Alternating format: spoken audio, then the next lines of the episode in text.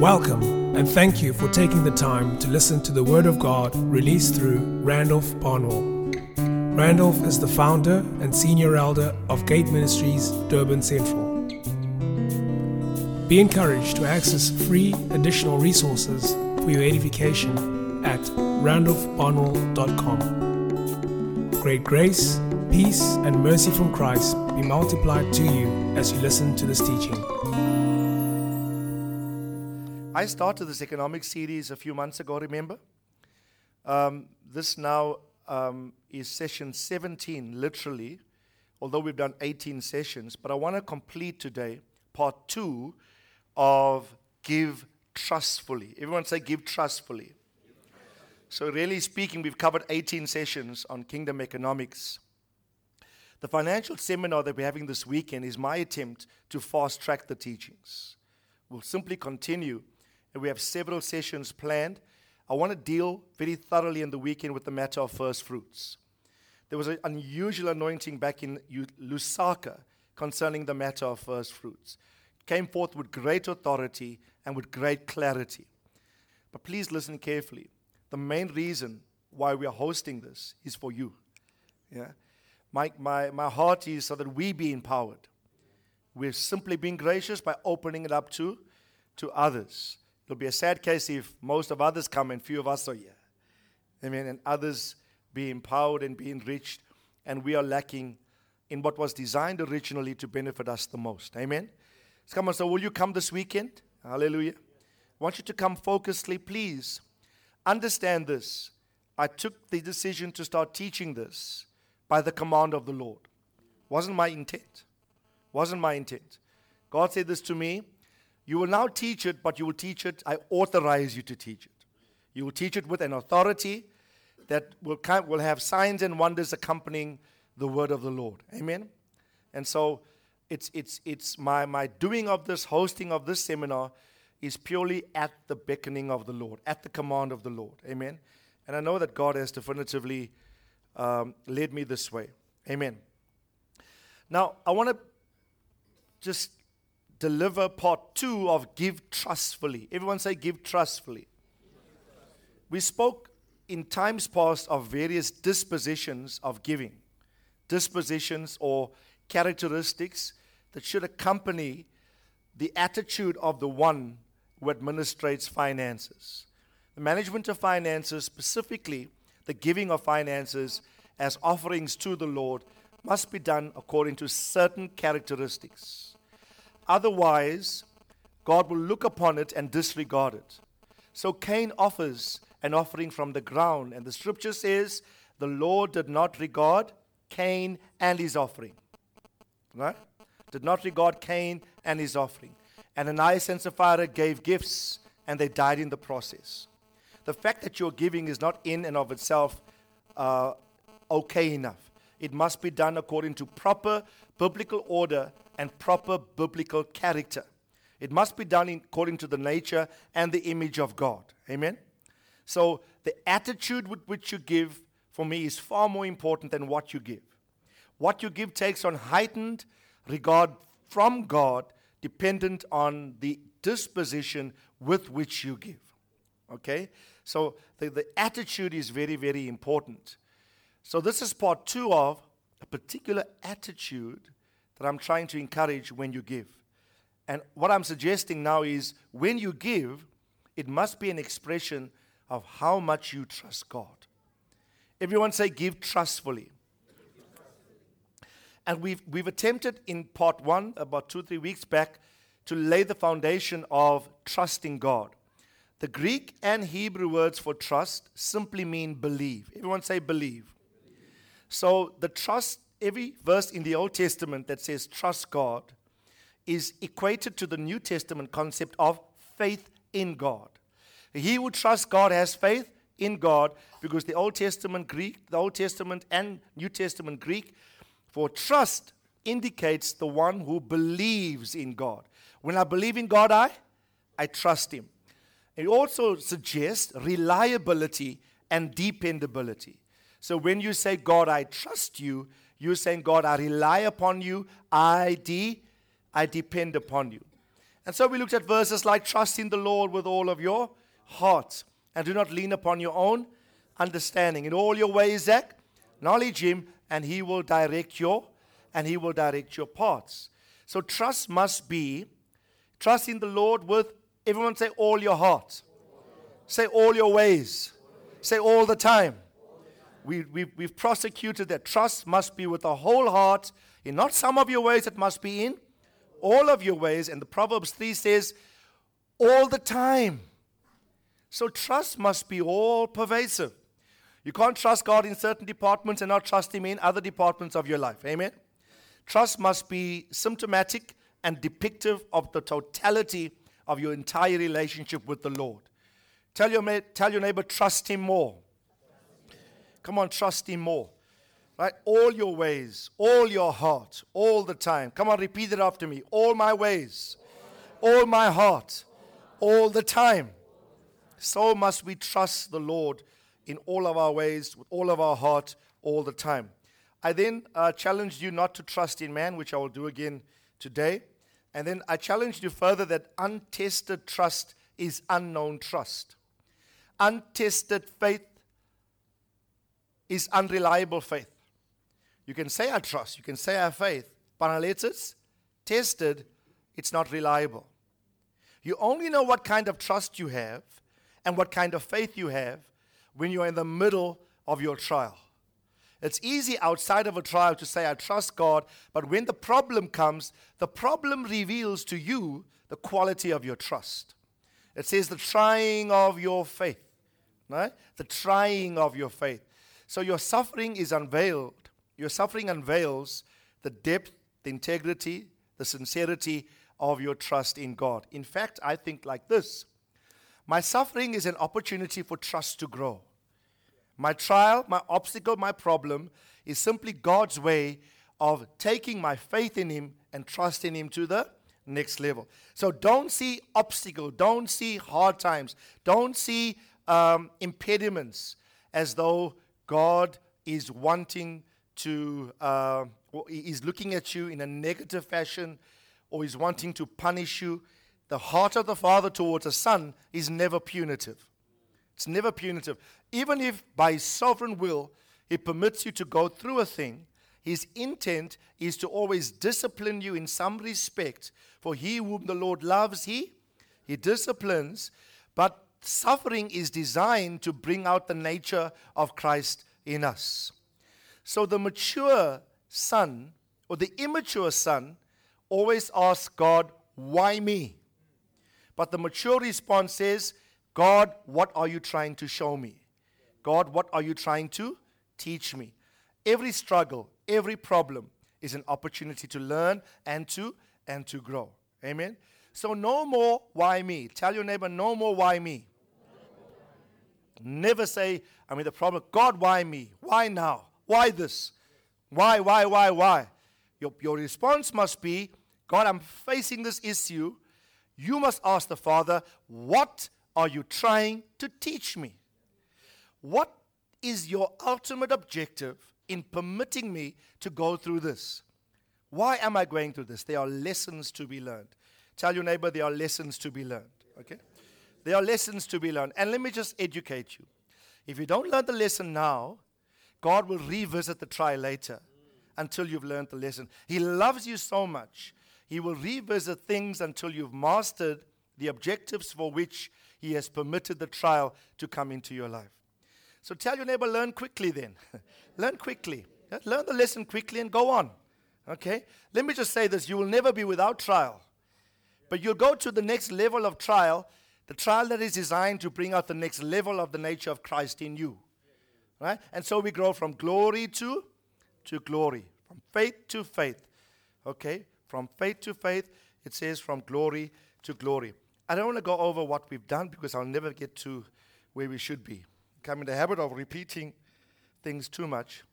Now, that, that was basically a recap, and I haven't recapped fully, but I want to go on to Let's look at Proverbs 3. This is part 2 of Give Trustfully.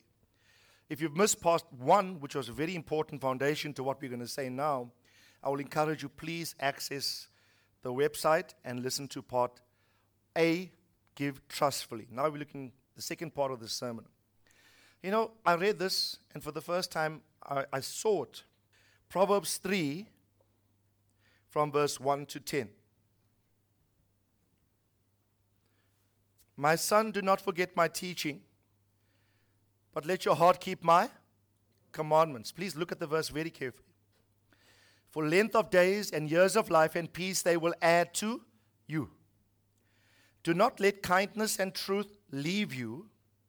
Bind them around your neck, write them on the tablet of your heart. So you will find favor and good repute in the sight of God and man. Favor there is grace, right? Trust in the Lord with all your heart and do not lean upon your own understanding. In all your ways, acknowledge him, and he will make your paths straight. Do not be wise in your own eyes. Fear the Lord and turn away from evil. Honor the Lord from your wealth, and with the first of all your produce, or the first fruits of all your increase. New King James, verse 10. So your barns will be filled with plenty, and your vats will overflow with new wine. If you study Proverbs 3, we often take the verse 5 out of its context and we say, Trust in the Lord with all of your heart. Do not lean upon your own understanding. All your ways acknowledge him, and he will direct your paths. We love that verse. But the verse is couched in a context. If you fail to understand the context of the previous and the, the following verses, you'll miss the point of why the writer of the book of Hebrews is asking you to trust God. So, in the first four verses, he speaks about adhering to the word of the Lord. Right? Do not forget my teachings, verse 1. Keep my commandments. Okay, verse 3 kindness and truth must never leave you. And verse 4 if you, if you hold to the word, you're going to find favor. Then it says, Trust the Lord with all of your heart. In all your ways, acknowledge Him. Then immediately afterwards, it says, Now honor the Lord with your wealth. Yeah? Can you see the flow of ideas? Right? Give, and, and he talks first fruits here. He says, Honor the Lord with your first fruit.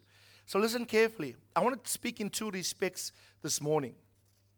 Trust is developed within the context of your obedience to God's word.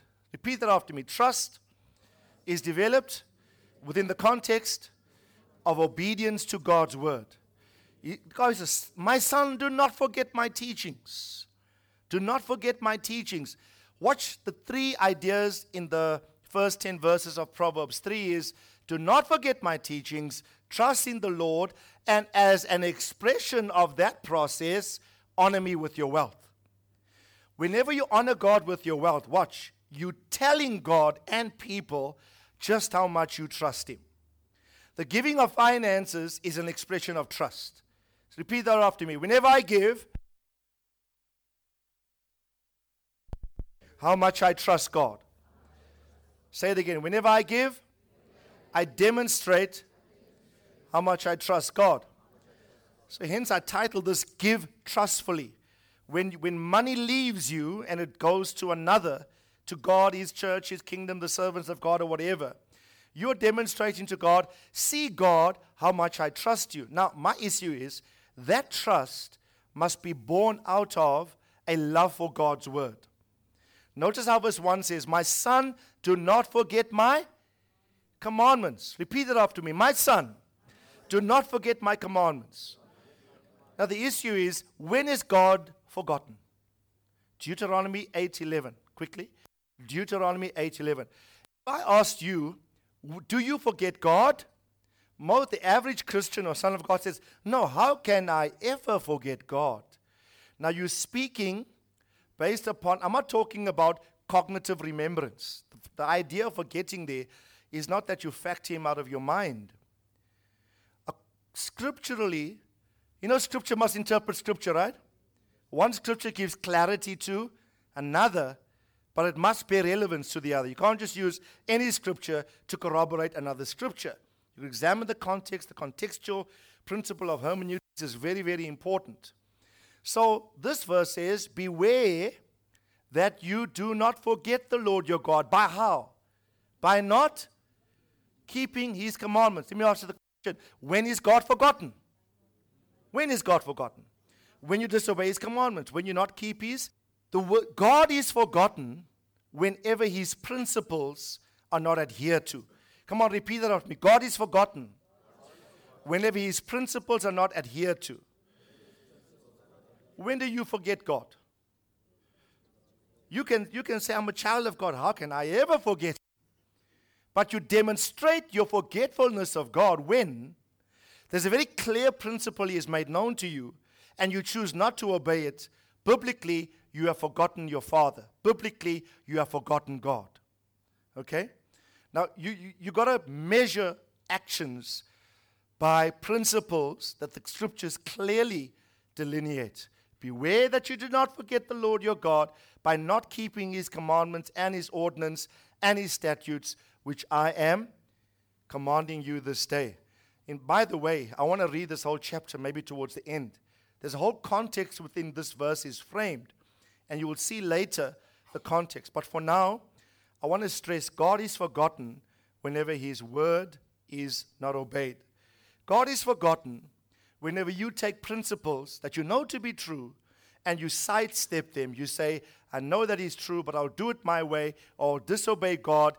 I submit to you. publicly, you have forgotten the Lord. Okay? So Proverbs 3 open, my son, remember, do not forget my my teaching. Trust in me. So watch. Listen carefully. Therefore, I conclude he who obeys God demonstrates trust. He who is fervent, holding on to the word of the Lord, demonstrates just how much he trusts the Lord. Okay? We can easily say, I trust you, I trust you, I trust you. The degree of your trust is measured by the extent of your obedience. Right? The more you obey, you are saying, Lord, see how I trust you. Trust is, I do it your way, I don't choose to do it my way. Okay? Now, ask your neighbor. Say, neighbor, based on all you've heard, do you trust him? You can say, I trust. What is the litmus test? The litmus test is the degree to which you obey his. His word demonstrates the extent of your, of your trust in the Lord. Okay? Now, there's a lovely verse in Jeremiah chapter 17. I'm going to read from verse 5. This one we've done in the meditation series. And I've unpacked this quite extensively in that series. Don't want to do that now. I just want to make a point here. Thus says the Lord, cursed is the man who trusts in mankind. So we mustn't trust in man and makes, he, makes flesh his strength, whose heart turns away from the Lord. Now, similarly, you got to define forgetting God biblically. Biblically, forgetting God is when you disobey His commandments, right? So, biblically, then, when do you turn away from the Lord? When? According to this verse, when you trust in mankind and you make flesh your strength, biblically, you have turned away from the Lord. When you rely on man, listen carefully, on human strength, human intellect, human reasoning, human skill, outside of dependence upon the Lord, biblically, you have turned away from the Lord. Now, this is very serious to me, eh? Remember, these messages were born in my spirit on the plane coming back from Trinidad. Right? I was as close to the heavens as I could be. So the download was just happening. I was typing furiously in my laptop, almost uh, the, the, the, journey coming back. It was born in the journey going, and I finished this, these two sermons in the journey coming back. And the Lord was like a slap on my cheek. I heard the Lord saying, You don't trust me enough. You don't trust me enough. And I said, But I do. You know, like Peter, Peter, do you love me? You know I love you, Lord. Peter, do you, uh, Lord, you don't trust, Lord, but I do. And the Lord said, Study my word. And I studied, and Lord said to me, The degree of your, of your trust is measured by the extent of your obedience. I said, God, I will never turn away from you. How can I turn away from you? God says, Every time you lay confidence in humanity, human strength, people, you have turned away from me. Right? You've got to define things biblically, not arbitrarily. Amen? So I'll tell your neighbor, don't turn away from him. Don't turn away from him. Next verse, watch. Now, let me just stop here. Go back. Everyone say cursed. You know the word cursed here in the Hebrew is arar, and it literally means this to inflict with a curse or to bind up and hem in with obstacles. And listen to this to render powerless to resist. To render powerless to resist. So the man who trusts in man, who makes flesh his strength, is left powerless to resist an obstacle. Do not find your greatest reservoir of strength in man, in humanity, because when the chips are down, you will be powerless to resist and to stand up against the tide of assault that the enemy will leverage against you. Unless the Lord is your trust, this will not work. Now, who wants to live in a realm called cursed? Huh? You might think this is innocent, innocuous, elementary, but the scripture says you become cursed. You, you migrate out of your blessed estate in Christ when you lay great store by, by trusting in mankind. And verse 6 says the following He will be like a bush. Now, I don't know, I don't want to be a bush. How do you? Right? The man who trusts in God is cursed. He'll be like a bush in the desert, and he will not see, listen carefully, he does not see when prosperity comes. Prosperity comes, he does not see. It's not that prosperity doesn't come, it comes, but he doesn't. The word see there is engage, uh, assimilate, experience. It's not part of his experience. Does not see when prosperity comes, but he lives in stony waste places, in a wilderness, in a land without, sorry, in a land of, of salt without inhabitant. Now, you know, a land of salt, salt is good, but too much salt can kill everything. Not so? A land of salt, a wasteland. You know, that this guy is powerful because it says he lives. Tell your neighbor he lives. In a place where no one can live. A place without an inhabitant means uninhabitable. But this man lives there. Right? He lives there. In other words, it, it denotes marginalization it's like things are happening here. We, people are gathered. But you go where people are not able to live. It, it, it speaks to God um, taking you away from the centrality of His activity. And you go to a place of utter loneliness because you're alone where nobody can live. So you're outside of community, outside of the oneness, outside of the, the, the, the, the gathering of the people of God. Okay? Now that's a man called cursed. We don't want to live there, right? Look at the opposite. Comparison is made in the next verse. 7. Blessed. Everyone say blessed. I don't want to live there in cursed. I want to be blessed. Blessed is the man who does what? So the previous guy doesn't trust in God, right? But this guy, he trusts in the Lord. Watch. He trusts in the Lord and whose trust is the Lord. You're not just asked to trust in God, God is to be your trust. You can trust in Him when He has become your trust. Listen, the, the, the, the Lord is the embodiment of trust, not so? Is He not trustworthy? Come on, talk to me. Is God your Father not worthy of your trust? Is He not worthy to being the recipient and the object to put your confidence, your reliability, your dependability in Him? Yes? Hallelujah. So blessed is the man. Come on, let's quote this verse together. Say it with me with conviction. Say it and receive the truth of this into your spirit. One, two, three. Blessed is the man who trusts in the Lord and whose trust is the Lord. There's a song here you must write. Verse 8. He, how will this man be? Watch. The other guy's a bush in the desert, right? We don't want to go there. It's like he's living in a salt land, uninhabitable by humans. He thrives there alone. But this guy is like a tree planted by water that extends its root by a stream, and he will not fear when heat comes. This guy's an amazing guy. Heat comes, but he does not fear. His leaves will be green and it will not, he will, it will not be anxious in the year of drought, nor cease to heal fruit. I love this passage. Yeah? It's one of the most powerful verses in Jeremiah, right here. Amen. Two things. Everyone say no fear. Say no anxiety. Says he will not fear and he will not be anxious. I submit to you, if you develop your trust in God, your fearful days and your anxious days are over. I submit and I place notice today that fear and anxiety will not persist in this congregation. No more fear, no more anxiousness about your future in Christ. Amen?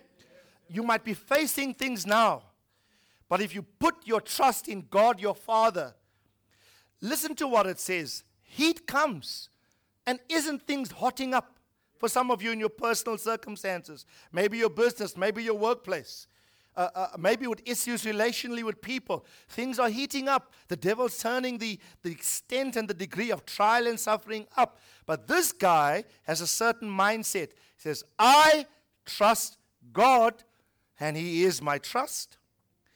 I will not fear when heat comes, and I will not be anxious in the year of drought. Let me just say, there are years of drought coming. But in the drought, you will be sustained. In the drought, you will not go down. I declare you will not go down. In Jesus' name. But you know, I really want to encourage the church, please, guys. Everyone say with me with conviction, say no fear. Fear must fear is a spirit, it's not an emotion. The Bible says God has not given us the everyone say spirit of fear. Fear is a demonic spirit called fear. It's not normal. The first indication of fear in men was experienced by Adam, the first man. When he disconnected from God, his father, and God came to him in the cool of the day and looked for him, what, he, what did he do? He hid himself. And when God asked him, Why are you hiding? The first words out of his mouth is, I feared. Fear was never an emotion that the earth experienced, it was only experienced by a man disconnecting from God, his father. And I want to encourage you say, God is my father, I am his son. Said in God is my father. I am his son. If, if, you, if you trust Father, fear and anxiety must leave you. Peter says, Be anxious for nothing, but in everything by prayer and supplication with thanks, giving, let your request simply be made to God. Your position in prayer, letting your request be made known to God, is some of the ways you deal with anxiety some of the ways you deal with fear. You know what David said in Psalm 30? He said, What time I am afraid, I will trust in you. Repeat after me. What time I am afraid. What, what is he saying? He says, Listen, he's not claiming to be superhuman, right? He's saying, I'm still a man after all, right? So if in my humanity I have fleeting moments when I submit to a spirit of fear, he says, That time what time I am afraid, I will let the trust factor kicking in again. I will trust in in you. What time I am afraid, I will trust in you. Now, isn't this a powerful picture, right? Hallelujah. He's positioned where? he positioned by a stream his roots go into the bedrock of the stream. And I like this last, and I trust, I'm trusting God for this. It does not cease to yield fruit, even in drought and even when heat comes. I call this unceasing fruitfulness. Everyone say unceasing fruitfulness. Which psalm does this remind you of, you Bible students? Psalm 1. Same language. Look at 1. Same language, 1. Now, you gotta you gotta compare scripture with scripture, right? So how can I get there? That's what we want to know, right? How can we get to this position? Someone tells you plainly, Blessed is the man who does not walk in the counsel of the wicked. So watch, stay away from wicked company. People that are alien to the purposes and principles of God don't stand in the paths of sinners, nor sit in the seat of the scoffers. Sitting in a seat means you're sitting in judgment. The whole idea of sitting in the Bible denotes a person is judgmental. And you scoff, you scandal, and you deride others. Don't do that. Everyone say walk. Say stand. Say sit. Watch. It's, it talks about three positions walk, stand, sit. Don't walk with the wicked. Don't stand in the path of sinners. And don't sit in the seat of the scornful. Sit, walk, stand encompasses the entirety of your life. Right? Keep, keep your separateness, your distinctive as a son of God. That's good, but I want, I'm interested in what follows after this. Verse 2, watch. His delight is in the law of the Lord, and in his law, what does this man do? He meditates day and night. And then you get the result of this man positioned by the stream of water, right? Then it says, verse 3, watch. He will be like a tree planted by the streams of water. Again, unceasing fruitfulness. Yields its fruit in his season. His leaf does not wither, and whatever he does succeeds, or it it prospers. And you can read on and on, but because of time, I want to get to something. But the point I want to I want to bring to us is how is trust developed? Trust is developed by delighting and meditating in God's word. The trust factor in you can grow the more the word of God grows in you. This man, remember, now Jeremiah 17 speaks about the man who trusts God, positioned by the streams of water. Heat comes, he doesn't fear. He's not anxious in, this, in the year of drought. His leaf is still green, and he does not cease to bear fruit. Then Psalm 1 explains Jeremiah 17 by saying, The same man positioned by the stream of water, his leaf does not wither, and whatever he does prospers. That man is defined as one who delights. Everyone say delight. I promise you, I encourage you to revisit my series on the primacy of God's word. It was really one of the first set of teachings we did. For me, that's my favorite. Because if I love God's word with all of my heart and I meditate on it perpetually, I get this result. My trust, you know why, why trust is developed by delighting and meditating on God's word? You know why? Because the word of God reveals the nature of God, right? And as you as you meditate on the word and study the word, watch, the nature of God is revealed and what you see of the nature of God in the Word of God, you become transformed into that same image and likeness. So if you're battling to trust God, maybe you haven't seen the Lord as your trust. And maybe you fail to view the Lord as your trust because you give scant attention to Bible reading, Bible meditation, loving God's word, listening to the word of the Lord, listening to the CDs, listening to the to the teachings. The more you listen carefully, the more you fill up your spirit and your mind with the sound. Everyone say the sound. How does faith come? Not by reading. Faith comes by got to hear something. Faith comes by hearing. Your faith grows. And what is faith? The Old Testament equivalent of trust. Your belief starts to grow in Christ. And all the blessings of Jeremiah 17 and Psalm 1 become your experience. So tell your neighbor, love the word. Right? Revelation chapter 1, verse 15. Where is this man positioned? Come on, talk to me. By the streams of water or waters. This verse says when the, John the Revelator saw an image of Christ, a vision, who appeared to him, his feet were as burnished bronze when it has been made to glow in a furnace. And how was his voice? His voice was like the sound of, not one water, the sound of many waters.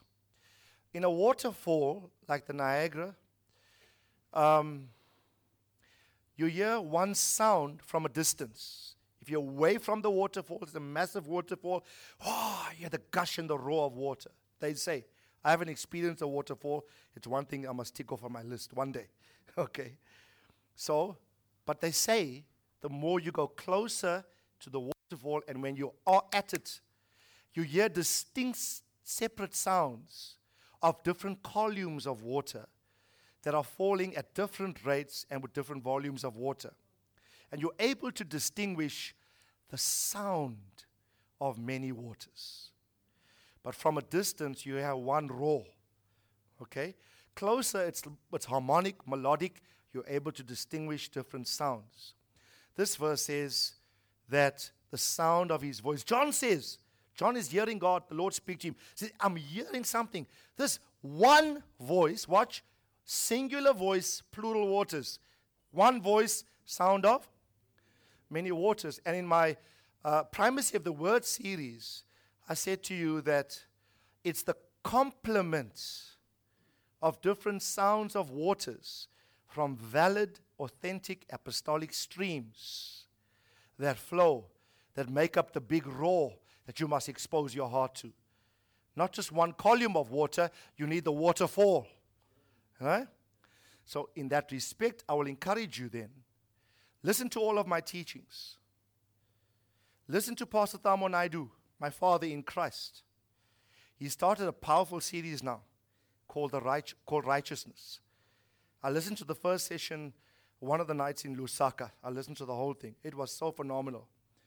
Right? I think today he's doing part two at Sandton. By Monday afternoon, I would have gotten part two into my spirit. That's what I do. I prioritize it so much. My Father in the Lord is speaking. The sound of the voice will, I will internalize it, right? And, uh, and other authentic, there are a host of people around the world that are very credible, very authentic. The main voice should be your spiritual father and anybody else that, that uh, he perhaps would recommend or perhaps would be beneficial to your growth in God. Amen. Everyone say many waters. Amen. But you must test the waters. Not every water is legit. Okay? Not every water is legit. Okay? And then quickly, Psalm 34, verse 8. You know this one very well. Psalm 34, verse 8. Watch the flow of ideas now. Watch.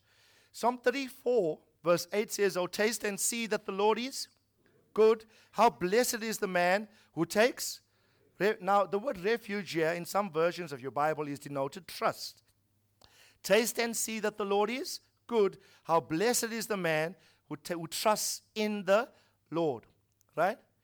Now, every time I travel and I come home, my welcome meal at home that Renee makes is mutton curry and I usually smell it from the gate. Jump out of the car, that, that smell hits you. It's my visa back home. come in, come in, right? So, smell is one thing, but tasting is another.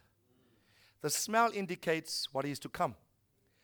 You, you, you can't smell the curry and say, wow, what a powerful curry.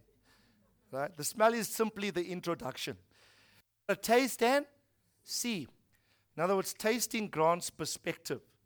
You've got to engage the tasting factor to get perspective and sight. More, now, watch the next verse quickly. Again, follow, these, follow this flow of ideas. Jeremiah 15 16. Your words were found, and I ate them. What did I do to the word I? Tasting and seeing that the Lord is good is equivalent to eating the word.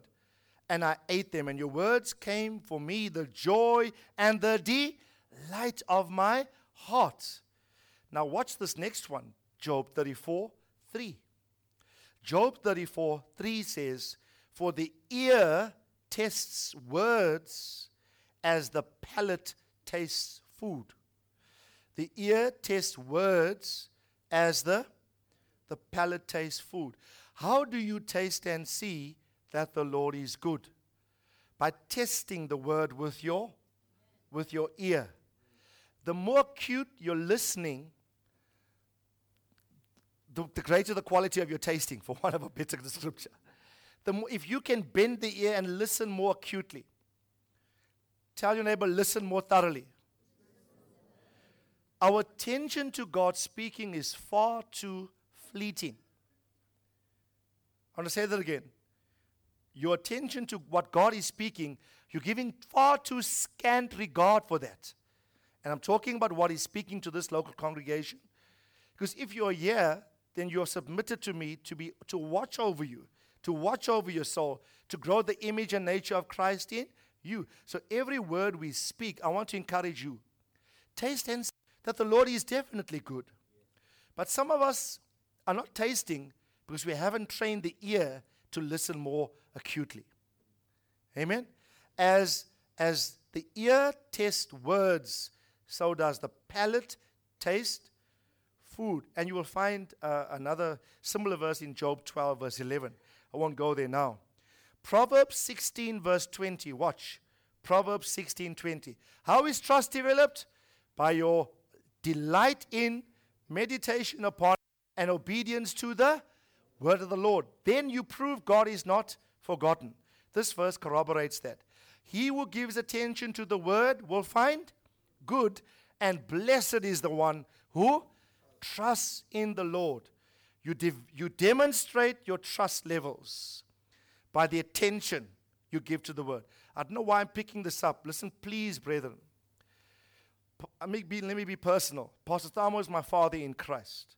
It is unthinkable for me to say you are my father and not let these ears hear the doctrine from his lips. I make it my priority. By Monday evening, I know exactly what he taught on Sunday the next day at his local church. What, why do I do that? I'm tasting and seeing that the Lord is He's good. I will encourage you if you miss a sermon here for whatever reason, make sure you hear it. You know what? You're missing on key components by which we are building into your spirit. Test of fathering, the litmus test, or rather, the principle that defines father son relationships is the flow of grace through the word of the Lord. You take that component away, there's no father son relationship. Yeah? The word defines everything. The word is critical, the word is central, and the word is, is very important.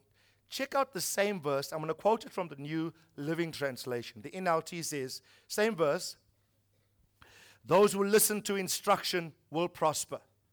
Who wants to prosper?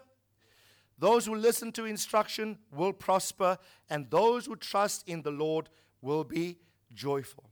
Psalm 84, verse 11. Watch. One of my favorite Psalms and favorite verses in the Psalm. 84, 11 and 12 says, Psalm 84, For the Lord God is a sun and shield. And what does He give? Two things. He gives grace and He gives glory. Then He says, No good thing will He withhold from those that walk uprightly. O Lord, verse 12. O Lord of hosts, how blessed is the man who who trusts in you. Again, I want to encourage you. Your trust in God will not go unrewarded. He will give you grace and he will give you glory and no good thing will he withhold from those who trust him. O Lord of hosts, how blessed is the man who trusts in you. Now, I want to encourage you. So, can we all conclude? Are we all going to resolve this morning? My trust grows when my delight in, meditation on, and obedience to the word of the Lord grows. Yeah? Are you going to taste food similarly and let your ear test words? Yeah? Are you going to hear more? Come on, talk to me. Are we going to hear more? Yeah? Are you? if you're not, we might as well close shop, right? Because that for me is very important. My dealings with you is nothing more, nothing less than the word that flows to you. But if you're disregarding that, there's no hope for you for experiencing the blessedness of the man in, in, in Jeremiah 17. Otherwise, you take God's law and you forget it. And God is forgotten whenever his principles are not adhered to. Okay? Now tell your neighbor, we must not forget God. Come on, we must not forget God. I said to you, God is forgotten when his principles are no longer adhered to. Right? We must not forget the Lord. Now, Matthew 6 from verse 19. There are two scriptures in the Bible which, when viewed together, explain particular aspects about each other. And these two scriptures are, if you view these together, they explain each other. It's Matthew 6 19 and 20, and the other is Proverbs 3 5, the one we've just quoted. Let's look at Matthew 6 19 first. It says, Do not store up for yourselves treasures on earth where moth and rust destroy, where thieves break in and steal, but store up for yourselves treasures in heaven where neither moth nor rust destroy, and where thieves do not break in or steal. Then he says, For where your treasure is, there will your heart be also. And you know, Proverbs 3, verse 5 says, Trust in the Lord with all. Everyone say, all of your heart. Right? With all of your heart. So, Matthew 6 20, um, wherever your treasure is, there will your heart be also. And Proverbs 3 5 says to trust in the Lord with all of your heart. Now, listen to what I've written in my notes um, as the Lord gave it to me. And I want to misrepresent it. Listen carefully. Your heart will be where your treasure is. Not so? Wherever your treasure is, there will your heart be also. That which we value the most, you will apply yourself wholeheartedly to and seek to secure it. It could be said that you could locate your heart by focusing on where your money goes. For where your treasure is, there is your heart. Where's your heart? Come on, where's your heart? Where your treasure is. So you can follow the destination of your money and locate where your priorities are, where your heart is, right? Since money reveals a great deal about our value systems and principles, if we are to trust in the Lord with all of our hearts, and the flow of our money reveals the location of our hearts, then how I handle finances indicates where my trust is. Say it again. Listen, please, carefully to this. If I'm to trust Him with how? With all of my heart, and if simultaneously the flow of my money indicates the location or the destination of my heart, then how I handle finances will depict to me and tell me where my trust is. The flow of your de- the flow of your finances reveals in whom or in what you are trusting. And if God is not the recipient of your finances or the part due to him like tithes, first fruits and offerings, and if that which should be God's is redirected to another destination, you can say to God all you want to, You have my heart, but your money reveals how much of your heart He has. And what you are saying is the location of my money reveals to me in whom or in what I am trusting. Easy to say I trust God, but show me where your money is going, and I'll tell you whether you are trusting Him or not. Then I'm saying to you, but why are you doing that? Not trusting God by redirecting your finances elsewhere. Then I deduce don't love God's word. Don't delight in God's word. Don't meditate on God's word. Because if that is the process, trust will be the result. And if trust is the result, with all your heart, and where your treasure is, your heart be also, then you will direct your finances, at least portions of it, that should go to the Lord, it will be it will be directed in that way. Amen. Yeah. Hallelujah. So come on, just bump your neighbor and say, So do you trust him? Do you trust him? Proverbs 11, 28. I want to get these, and please listen to this recording over and over again this week. Okay? Get these principles into your spirit. Proverbs 11, 28 says, He who trusts in his riches will fall, but the righteous will flourish like a green leaf. I love this verse. So, uh, last time I said to you, don't trust in man, right? But now here it says, don't trust in in wealth or in riches. It's not wrong to have money, but you mustn't trust in it. It is, it is perfectly normal to be financially wealthy and highly spiritual. Don't think they are incompatible. There's a false view that says you cannot be extremely wealthy and be spiritual. That's wrong. And they, they purport the opposite by saying, You show how spiritual you are by how poor you are. That's wrong. Oh, that's wrong. That's extremely wrong. Right? It's God's clear intent that we be well taken care of. I am saying, why am I saying all of this and why am I teaching with such passion? Listen to me, church. I said to you, some of you are going to be some of the most blessed people. Do you believe that? Yes? It only dawned upon me in Lusaka all the commands for first fruits, especially first fruits, tithe and tithes, were given, I think, in the second year of Israel's 40 year journeyings in the wilderness. Why tell Israel when you come into the land and you get the first harvest of your crops, give the best ripe, the first ripe produce to the Lord? Shouldn't you have told them that maybe just a year before they're going to go attack Jericho? Why tell the guys 40 years. You see, God wanted to ingrain the principle in them, even when they had nothing. So that when they come into it, it would be automatic, it would be reflexive. I'm saying to you, you might be journeying right now. You might be in your wilderness right now. Right now, God is installing principles, installing principles, so that when riches do, come your way, it doesn't kill you. Because by that time, Errol, you're going to be financially blessed. Prophesy over you. You'll, ad- you'll administrate huge volumes of money. But before you get there, what is God doing now? God is busy cementing unalterable key principles so that when it does happen, you don't fall at that stage. So this verse is, he would, let me just say this, money make you funny. Those of you remember, Pastor voice say, money make you funny. There's nothing that reveals the heart of a man like money. There's nothing that showcases character like money. Money exaggerates whatever is in you. Right? Some of you actually right now don't know what is in you, but money will show it. Hmm? In fact, lots of it or the lack of it will reveal what's in your heart. Yeah? Now, come on, you look like you don't believe me. Do you believe that you're going to be blessed? Why is Randolph saying that? Am I just wishing you well? No. I believe the prophecies, three prophecies that God said to us. What I'm doing now is we are positioning our mentalities with proper principles. So that when the riches do come, everyone say trust.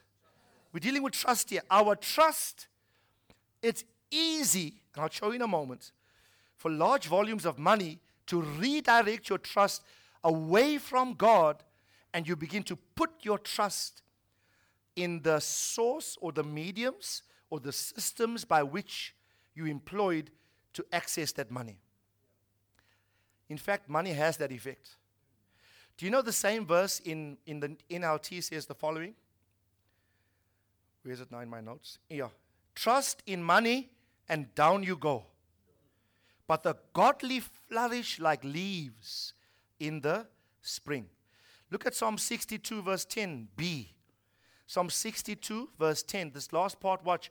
If riches increase, do not set your heart on them. The Bible would not say this if God, in His wisdom, knows the power of money to seduce a man away from trusting God and he now starts to trust in his in his riches. Matthew 13 verse 22. Quickly, Matthew 13 and verse 22. Matthew 13 and verse 22. This is the seed that was sown among the thorns. Remember, there were four locations where seed fell. The ground full of thorns is interpreted in this fashion The one on whom the seed was sown among the thorns, watch, this is the man. So he hears the word, right? Faith comes by hearing and hearing by the word. He got the word, loves the word, all of that. You can have everything I've said to you up to this point. Love the word, meditate. You're hearing the words of your spiritual father. Your trust factor is growing. But watch. And the worry of this world, and watch. The deceitfulness of wealth. Is wealth deceitful? Yes. And before you come into it, you better know its power. Yeah? It, it is deceptive in that it has a, a lure, it has seductive effects it can seduce a man away from trusting God and putting his trust in this very thing. Right? The deceitfulness of wealth do what to the word? So if your trust is based on the word, wealth's intent is to choke the word. Because if he chokes the word, he chokes, he chokes God as your trust. And you now start to trust in the wealth itself, and the word becomes un unfruitful. Tell your neighbor, do not underestimate the power of, of money. The scripture says, calls it the deceitfulness of riches or the deceitfulness of, of wealth. Okay? 1 Timothy chapter 6, verse 6 to 10. 1 Timothy chapter 6, verse 6 to 10. Hallelujah. I want to encourage you, think wealthy. Everyone say with me, think wealthy. Think wealthy. Don't think with a poverty mindset. I want to encourage you think abundance, think plenty. Don't think uh, lack. Don't think just enough.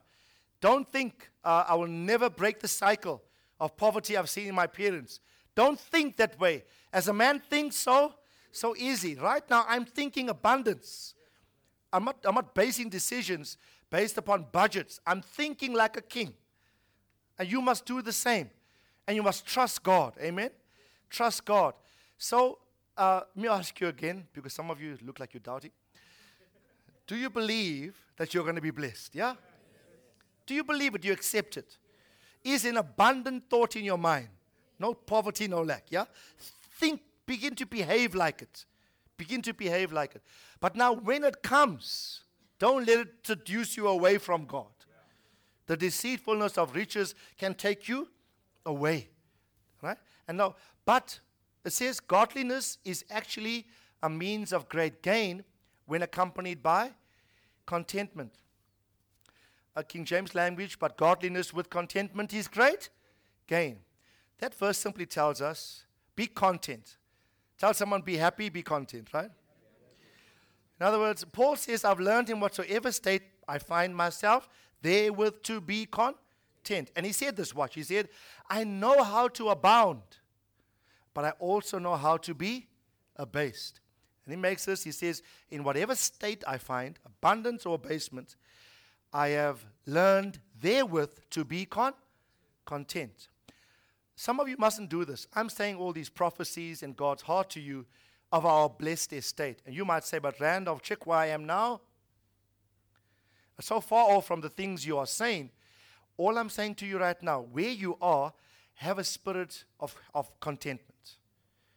Right? Don't let your external, uh, your lack, if it's lack right now, don't let that define your internal happiness or joy or, you, or your levels of contentment, right? Don't let that define. So you learn, if God permits you to go through a season of lack, and He does so sometimes, just to, to test our faith, to develop us, to prune us, to discipline us, whatever reasons He has, then in those seasons, you learn contentment. If contentment doesn't come naturally to you, you will learn it. I have learned, he said, to be content. And then verse 7 we have brought nothing into the world, so we cannot take anything out of it either. If we have food and covering, um, with these shall we be content. And those who want to get rich. You know, when I read this verse, you want to get rich. Who doesn't want that, right? but you know, the, the impression here, I don't know if I have the Greek word, I've studied this. I'm not sure if I recorded it in my notes. In a moment, let me just read verse 10 and I'll comment on this. Go to verse 9. Everyone say, Those who want to get rich. What is the danger of pursuing riches according to this verse? You fall into what? You fall into temptation and trap. Snare is a trap. And many foolish, harmful desires which plunge men into destruction. The point is, if riches are not administrated with proper godly mentalities and principles, the very thing can kill you and take you away from God. Right? So the word want to is an obsess- obsessive, uncanny, ambitious desire to get rich at all costs. At a, if you study this in the Greek, it's even at the cost of flouting godly principles just so we can get the money. That's all the work. If that's your pursuit, the thing you pursue will bring ruin, foolish and harmful desires, and plunge men into destruction. I need to make a point here. They say that the means justify the end. That's the world. The kingdom says, no, the means do not justify the end. You might argue so long as the end is obtained, so long as the result is had, so long as I get to the end, how I get there is not important. No, it's very important to God how you got there. Tell someone, I need to make this point. Tell someone it's very important to God how you got there. Yeah? So you can't lie, cheat, and steal. And you come into an abundance and say, Woohoo, God has blessed me. I've attained the end. But what means did you employ to get there? The means are just as important to God as the end. You never employ and, and flout known values biblically with the hope of coming into money and think that God's going to wink at it. No, He won't. He will judge you for it because you are supposed to be His son that must function with righteousness and integrity before the Lord. Right? I'm very concerned how I get things. My process mustn't disqualify me to attain the end. Hallelujah. So tell your neighbor, watch your process. Watch your process. It's not just the result, it's how we get there that's very, very important uh, to the Lord. And look at verse 10, just quickly. For the love of money is the root of all sorts of evil. Just for, for context, money is not evil. Money is not evil, right? You know that? What is evil? The love for money is evil. So, listen, when I say we're going to be wealthy, what I'm not saying is that we love money. God's going to use it as a medium through which He's going to allow us to transmit spiritual purposes all across the globe. Yeah? It takes money to go to nations, right? And, and, to sow like we do materials.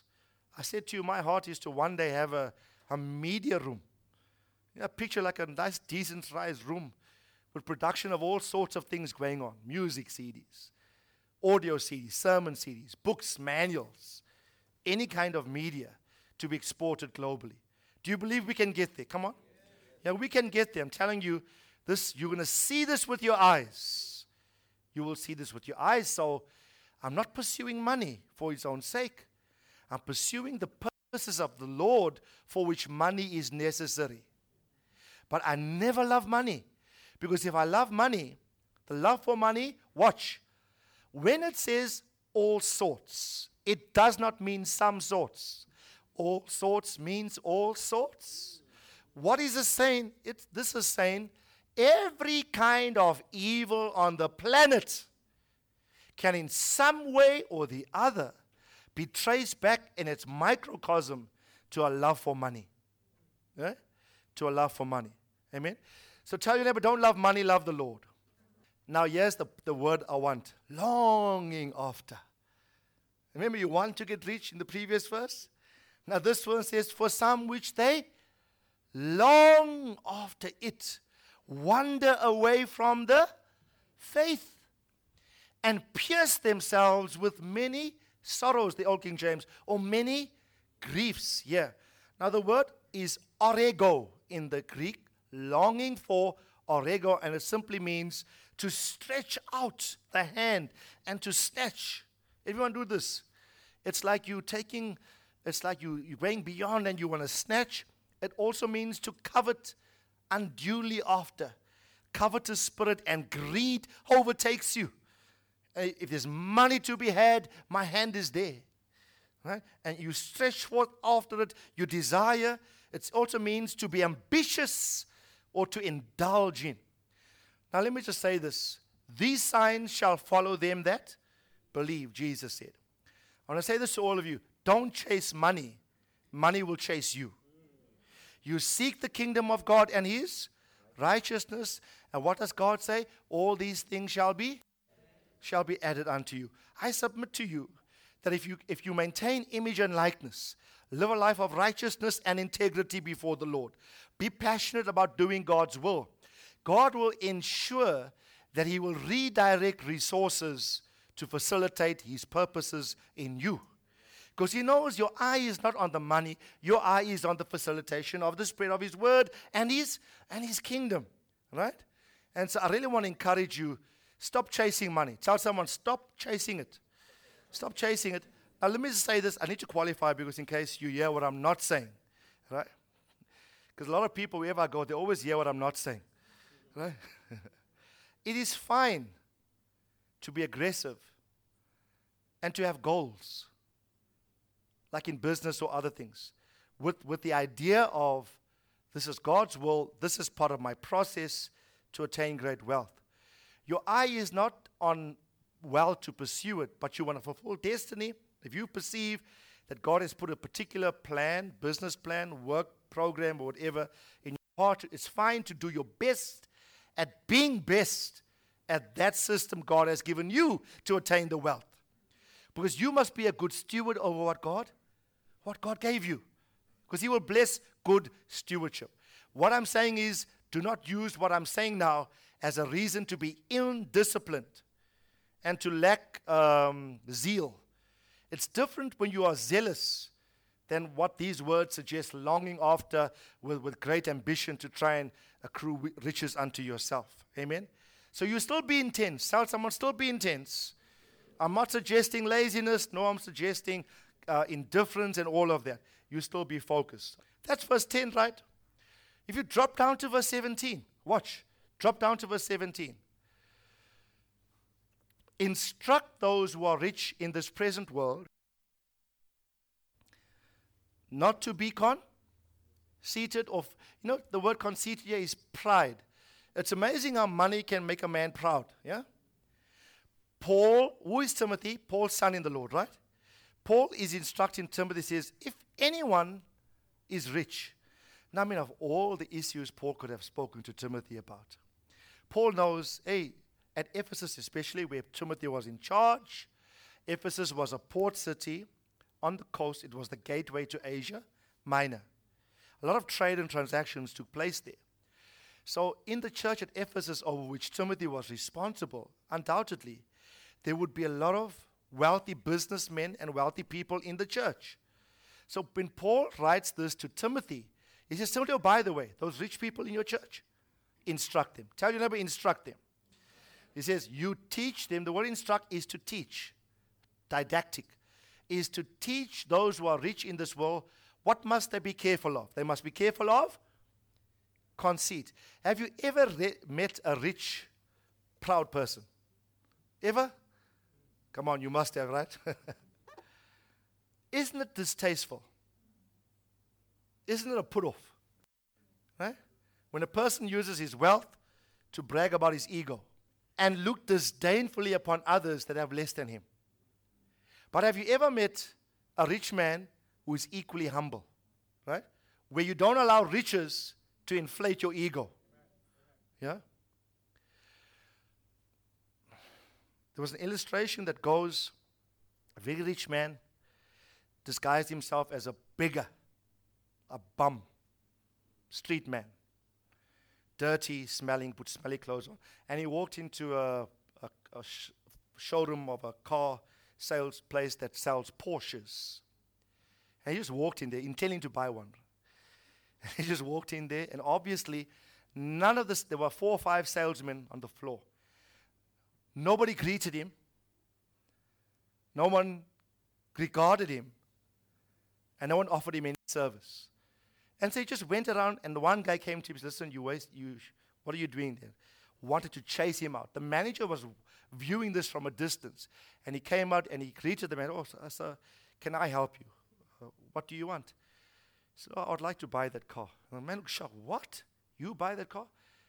He said, Yeah, the money's in my bag. I want to buy it cash right now. And the manager got the sale. Why? You see, the rich parade themselves in such a way, I'm talking about the rich with conceit, parade them such a way as that what they have build an image around them. And it's, it, that's not bad in itself, but it's very bad to rely upon it, upon what you have to determine your identity. What you have mustn't determine who you are. Okay? And so it is very, very important. I'm saying this to educate you. Because when the wealth does come, it mustn't change who you are, it mustn't alter your perception right? You still carry yourself. It's fine to wear nice things. I'm not saying now play it down in terms of how you dress. And I'm not saying that. All I'm saying is watch your men mentality. Don't be conceited. But what must they do to ob- to, to, to, to not to fall into that trap, but to do what? They mustn't fix their hope on the uncertainty of riches. By the way, there is an uncertainty of riches. You could have it today, it could be removed from you too tomorrow. It's very uncertain. It's the most unreliable thing to put your trust in. But in God, who richly supplies us all things to in joy. Again, God is pitted up against wealth. Paul is saying to Timothy, Hey, Timothy, at Ephesus, instruct the rich people, don't rely on uncertain riches, but in God who supplies and gives us richly all things to enjoy. Verse 11, quickly. The next verse, sorry. Uh, 18. Instruct them to do what? To do good and to be rich in good works and to be generous and to be ready to share. Next verse. For by doing this, they will be storing up there themselves tr- treasures of a good foundation for the future so that they may take hold of the King James says life eternal or life indeed. So what should rich people do? I'm talking to rich people. Tell your neighbor he's talking to you. talking to rich people, yeah, right? Come on, I'm talking to rich people.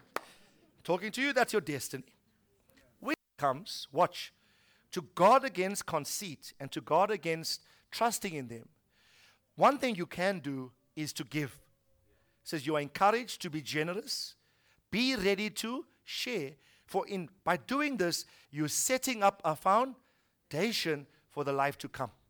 S- solid foundation for what is to come, and you're laying hold of eternal life. Now, when I, when I, when I read this, right, and I was meditating upon this in Lusaka uh, Friday night. So I, was, I kept staring at this verse. And I said, Lord, I'm going to encourage the rich people to be good. And then the, I, what I was subconsciously saying is, I'm not there yet. But the Lord says, But you are there. I said, But not at the level I want. So the Lord says, Well, start behaving like it. So then the Lord said to me, Then you now start to practice giving generously and readiness to share as a testimony that you've attained the position. Don't wait to attain the position to practice the expectation. You fulfill the expectation to, to affirm the fact that you've arrived at the position. So, I was coming back at ORT. And you know my practice is? I love these guys in the toilets, right? Right? Welcome to my office, they say. Welcome to my office. And there's this young fellow. Oh, the smile of that will break anybody's bad day. Welcome, sir, to my office. I thought, Whoa, Lord, what are you saying now to me? And so I would normally give them 50 Rand or 100 Rand. And I gave this guy 200 Rand, this, this, this, this guy. Because he welcomed me, he said, This is a 200 Rand worth welcome. you know, welcome to my office. So I just pulled it out and I gave him. Uh, the guy before me gave him, I think it was two rand. It was a gentleman before me, as he was he gave him two rand. So now I'm scrummaging in my bag, I'm trying to find my wallet. I eventually found it. And I said to him, God bless you. And he stopped, he says, What? 200 rand. I said, No, you got a good office. so I said this to him. This is to show you what God thinks about you. God is just using me as a conduit of His love to demonstrate to you what you mean to God. And we appreciate the work that you're doing here, those of us who travel, right? So, what am I doing? I couldn't ill afford to give Him that, but what am I doing? The Lord said to me, Act as though you're rich. Start to practice the result or the expectation of the rich even before you attain it. Amen? So, repeat after me. Go back to the previous verse, 18. Tell someone next to you, I instruct you. Come on, tell them, I instruct you to do good and to be rich in good works and be generous and be ready to share and so testify of your rich estate in God. Yeah? Help somebody out. I was, I was blessed by, I think, Ian's attempt to help. What's the guy's name, Ian? Sia. To help him launch his CD and raise funds for him. That's commendable. What are you doing? Good works. Good works don't earn salvation, but listen carefully. For by grace are you saved through, I'm quoting Ephesians 2 8 and 9. For by grace are you, put it up. For by grace are you saved through faith, And that not of yourselves, it is a gift of God. Next verse. Not as a result of works, lest anyone should boast. People like to stop there, but read on. Verse 10. For we are his workmanship, created in Christ Jesus for what? For good works, which God prepared beforehand so we should. You see, I don't earn, I don't do good works to earn salvation, but once saved, I'm prepared for good works. I enter it, the economy of doing good to everyone that may that may need it. Amen. Luke 12, verse 20 and 21. You remember that the guy who built, he had barns and he had a lot of produce, and he said, I'm going to break the barns down. I'm going to build bigger barns. What is the idea? I'm going to keep more. I'm going to hoard.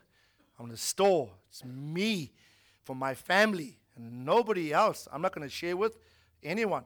I'm going to increase my storage capacity and not my giving capacity. That's what he's saying, this guy. So God said to him, You fool, this night your, your soul is required of you. And now who will own what you have prepared? Next verse. So is the man who stores up treasure for himself and watch, and is not rich towards God. It is possible to be rich financially and not rich towards towards God. Uh, it is possible to be rich financially and spiritually rich towards God simultaneously, depending on how you administrate the finances. Yeah? It's possible that both those positions are had. Now, in closing, go to Deuteronomy chapter Deuteronomy 8. Let, let's read this together, and then we're going to pray. I love to read large portions of scripture because I believe in the power of, this, of the read or the spoken word. Please listen with intent, guys. Listen carefully. Listen carefully. You are being equipped of how to handle finances and riches when you come into it. And God knew it. He had to do the same to Israel. All the commandments that I am commanding you today shall be you shall be careful to do that you might live and multiply and go in and possess the land which the Lord swore to give to your to your fathers, forefathers. You shall remember all the way which the Lord your God led you in the wilderness these 40 years, and that he might humble you, testing you to know what's in your heart, whether you would keep his commandments or not. He humbled you, and he let you be hungry, and he fed you with manna which you did not know, nor did your fathers know, that he might make you your clothing did not wear out on you, nor did your foot swell these 40 years. That's in itself is a miracle, right? These guys had one pair of shoes for 40 years. How's that? Okay. Thus you are to know in your heart that the Lord your God was disciplining you just as a man disciplines his son. Therefore you shall keep the commandment of the Lord your God to walk in his ways and fear him. For the Lord your God is bringing you into a good land. Tell someone we're coming into a good land. So God is God is priming the mind just before they enter this, this bounty. He's priming the mind. He says, bringing you into a good land, a land of brooks of water of fountains and springs flowing forth in valleys and hills. Wow, what a land. We want to go there. Right? The people are ready. Okay, next verse. A land of wheat and barley, vines, fig trees, pomegranates, a land of olive and, and honey. A land where you will eat food without scarcity, in which you will not lack anything, a land whose stones are iron, and out of whose hills you can dig copper. Right? All sorts of, of, of industry. But yes, the caution God says when you are eaten and are satisfied. You will bless the Lord your God from the good land which he has given you. Beware. Tell someone, beware. God knows the power, the seductive power of blessing. He says, Beware. Why must you beware? That you do not forget. Beware that you do not forget the Lord your God by not keeping his commandments. I told you he's forgotten when his commandments are not kept. Do not, by not keeping his commandments and his ordinances and his statutes, which I am commanding you today. Otherwise, otherwise, if you do that, if you, if you forget him, when you are eaten and you are satisfied and you have built good houses and you are now living in them, and when your herds and your flocks have multiplied, your silver and your gold multiply, and all that you have multiplies, then your heart becomes proud. And you will forget the Lord your God who brought you up out of the land of Egypt. Tell someone, never ever forget where God took you from. Come on, tell someone, never forget where you come from. Yeah, never forget those early days. Right? Out of the house of slavery. He led you through a great and terrible wilderness with its fiery serpents and scorpions and thirsty ground where there was no water, and he brought water for you out of a rock of flint. Miraculous. In the wilderness, he fed you with manna which your fathers did not know that he might humble you and that he might test you to do good for you in the end. I'm here to encourage someone. You might be saying, God, life has been so hard. The Lord humbled you, the Lord tested you to see what's in your heart. But I prophesy over you, but now, and I say this corporately and generally, now you are so ripe and ready to enter the good land, which the Lord your God will ever determine you should experience. Tell someone you are ready. You're right there. I say this to you seriously. You are right there. You've been tested sufficiently, says the Lord. I've pruned you at all sides, tested you in this and in that, in this and in that, because I had to humble you, discipline you, and check what's in your heart. But God says, But now, to do good for you in the end. Your end will be a good end. For I know the plans I have for you, declares the Lord plans to give you a hope and a, a future.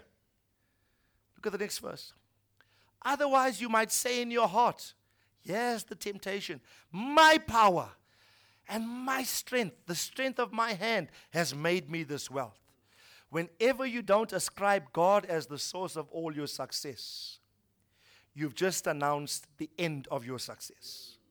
Whenever you don't consciously stop and say, God, thank you. It's you. Without you, this would never have materialized. Verse 18. But yes, the famous scripture that most prosperity preachers quote, right? And most times they quote it out of context. You know the context, right? I love this verse. It says, you shall remember the Lord your God. For it is He who does what? Who is giving you the power to make wealth. Where does the power to make wealth come from? Come on, all the young people, you're going to be very wealthy, yeah? I know? Yeah? Yes, young people? I can't hear you. Yes, young people? Let's repeat this together. One, two, three. You shall remember the Lord your God, for it is He who has given you power to make wealth. Why? That He might confirm His covenant, which He swore to you and to your fathers, as it is this day. Verse 19 and 20, then we'll close. It shall come about if you ever forget the Lord your God and go after other gods, and money is another God, and serve them and worship them, I testify against you you will surely perish. Likewise, the nations that the Lord makes perish before you, so you shall perish. Why? Because you would not listen to the voice of the Lord your God. Very, very, very important. Come, let's stand. Just quickly. Father, we pray your blessing. Come and lift your hands over the entire congregation now. I thank you, Father, that you have you, you have positioned us to steward great wealth. And on, on your behalf, I bless your sons. I bless your daughters. I bless your people with grace, the requisite grace, the required grace for them to manage the large volumes of wealth and riches that you're going to bring into our hands. Father, we believe, we believe this word, and we want to pledge, promise you. We want to do this seriously, Father. We promise you, we will not forget you by not heeding your word. We promise you, our hearts will not go away from you. Keep us sober, keep us circumspect, keep us focused upon loving you and doing your work without the deceitfulness of riches choking the words. The words, the very words that were responsible for breakthroughs. Let not the breakthrough begin to choke that word. We promise. Everyone say, We promise. Father, we promise that, Lord, we would be faithful to you. We will not forget it is the Lord our God that gives us the power to get wealth. We will not forget you, God. Will not forget you.